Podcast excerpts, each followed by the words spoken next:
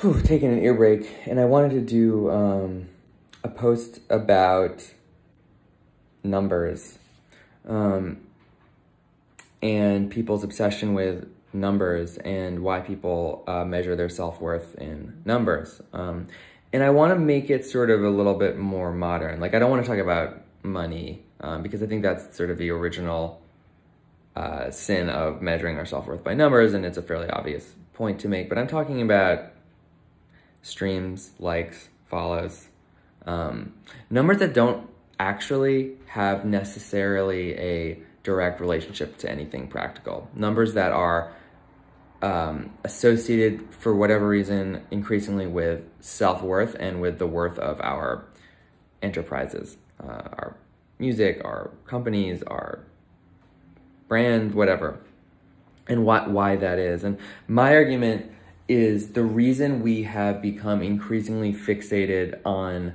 um, the importance of numbers to our sense of self um, isn't because numbers be, are becoming more important. Actually, if you look at it, the more time passes, the more these numbers tend to be diluted um, with bots and watered down because there are increasingly easier ways to just jury rig the numbers, right, without having any underlying um, real significance or engagement or meaning behind those numbers. That people have decoupled the number from what the number is supposed to mean and they they they chase the numbers without understanding what the numbers mean and i would argue that the reason people are becoming increasingly um, oriented around numbers is because we're being increasingly treated like numbers. What I mean is that um, if you look at the old model of, uh, say, you know, advertising, like the idiot box, the television, right? The idea was that you were trying to be understood um, so that people could sell you things. And, you know, there's a kind of a creepiness to that, you know, sales, advertising, all that stuff. But that's been going on forever. And on some level, you're being treated a little bit more like something that needs to be understood on its own terms and people are writing um, ads and they're asking people in uh, you know uh, focus groups to say if they're effective. This is the old model right? The new model doesn't really care about you. Uh, the new model says we are trying to create we're not trying to sell people anything. In you know instagram facebook whatever they're not selling you something they're trying to get you addicted by manipulating your dopamine response so that they can have a monopoly on your attention once they have your attention, they collect as much data from you as possible and they turn you into a statistical probability based on your profile, right? Your digital whatever, likes, dislikes, preferences, what you look at, what you talk about. Um, all these things are measured and collected and put into a big pool. And then that information is bundled together and sold to third parties who then advertise to you. So there is still that element of, you know, these social media platforms and these algorithms serving uh, advertising money to some degree, but really the main goal and the main value, um, if you probably ask a lot of these like, um, you know, app app companies uh, where numbers are a big thing, is actually to buy and sell information. That's all they care about. Information is the thing that they want, and they want your information, and they want it for free, and they want as much of it as possible. And in order to get your information, they need to addict you. So that goes for phones, and that also goes for like hardware, and that is for software. And so we're increasingly treated, and the thing you have to understand too is these, these um, measurements aren't being taken by people, uh, and they're not even being taken by machines and they're read by people. They're being taken and interpreted by algorithms, i.e. robots, computers.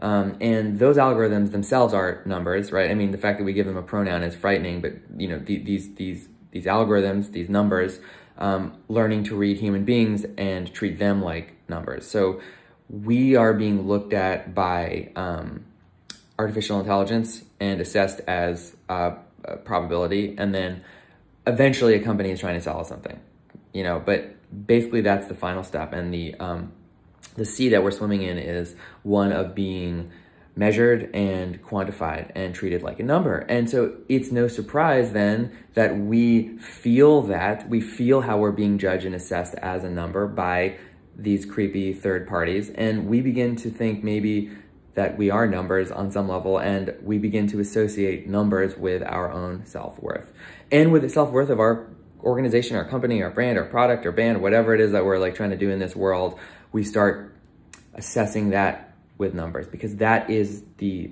the ocean that we're swimming in, uh, an ocean of humans being treated like numbers. Um, so I think when you're trying to be a musician, be an artist, and build a career for yourself or make a great record, it's really important to not think of anything as a number.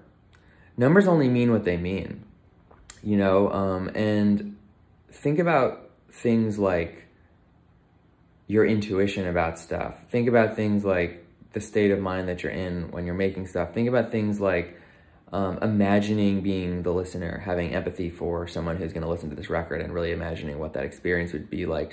I think the more that we trust in numbers to reflect back on us reality about ourselves and about the world, the less we trust our own internal intuition. And the thing is, I believe that artists are the role that they should be serving in society is the reminder to trust our own internal sense of up and down and right and wrong and good and bad um, and not a, a number and not someone else's what someone else says but our own internal sense of worth.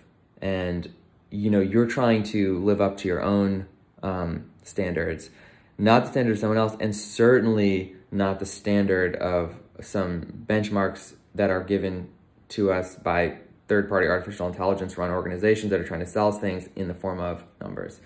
Um, I think it's okay. Numbers are a tool. You can use them. We've always used them to assess things. I mean, numbers are good. Like, I'm not, this isn't, I hate numbers, but I think you have to make those clear distinctions between, you know, a human being and, and a number. And if you are a human being and not a number, then your self-worth and the worth of what you're doing can't really be measured in numbers. You know, um, I think,